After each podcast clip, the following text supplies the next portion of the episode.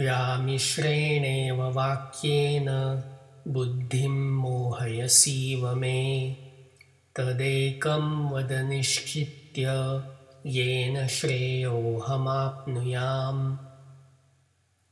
Now the Sandhi Vichhed. Vyamishrena is the singular instrumental form of an adjective meaning scrambled or mixed up. Eva is a particle giving verbal emphasis, so he is saying, indeed, by a mixed up sentence. Vakyena is the singular instrumental form of a noun meaning sentence. The matching form indicates it is modified by Vyamishrena.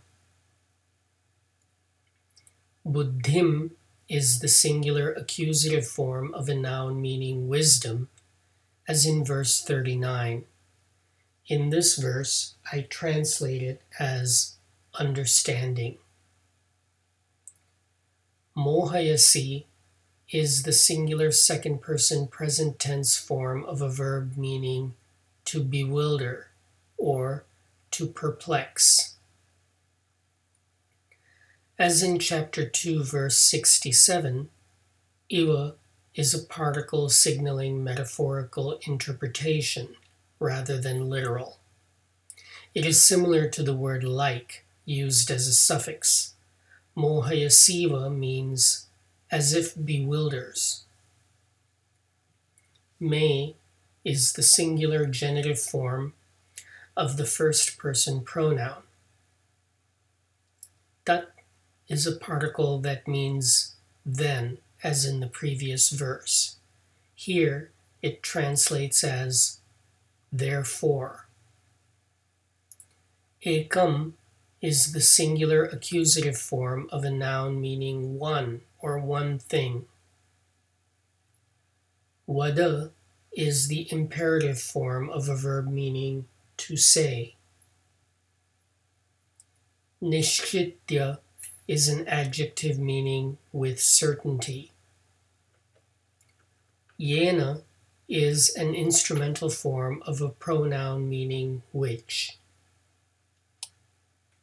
Shreyaha is a noun meaning good fortune or benefit, as in chapter 2, verse 7. Aham is the singular first person pronoun. Apnuyam is a future tense form of a verb meaning to obtain, as in chapter 2, verse 70. Reordering for English, we get the following Anvaya.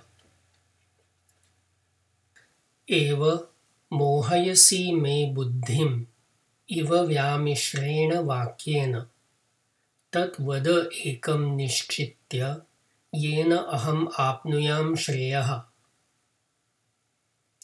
Indeed, you perplex my understanding as if by a mixed up sentence. Therefore, say one thing with certainty by which I will obtain benefit. Here, we have a rare double use of the first person pronoun in genitive form in the first line and nominal form in the second line. It suggests a certain persistent self absorption on Arjuna's part and the request for one thing with certainty hints of frustration as well. Thank you for subscribing to the 5 Minute Gita, narrated by Milind S. Pandit, with gratitude to my father and Sanskrit teacher, Dr. Sudhakar M. Pandit. I recommend English translations by Swami Gambhirananda or Swami Chinmayananda. The late Dr. Sundar Hattangadi has also published Sandhi Vicheda and Anvaya, available online.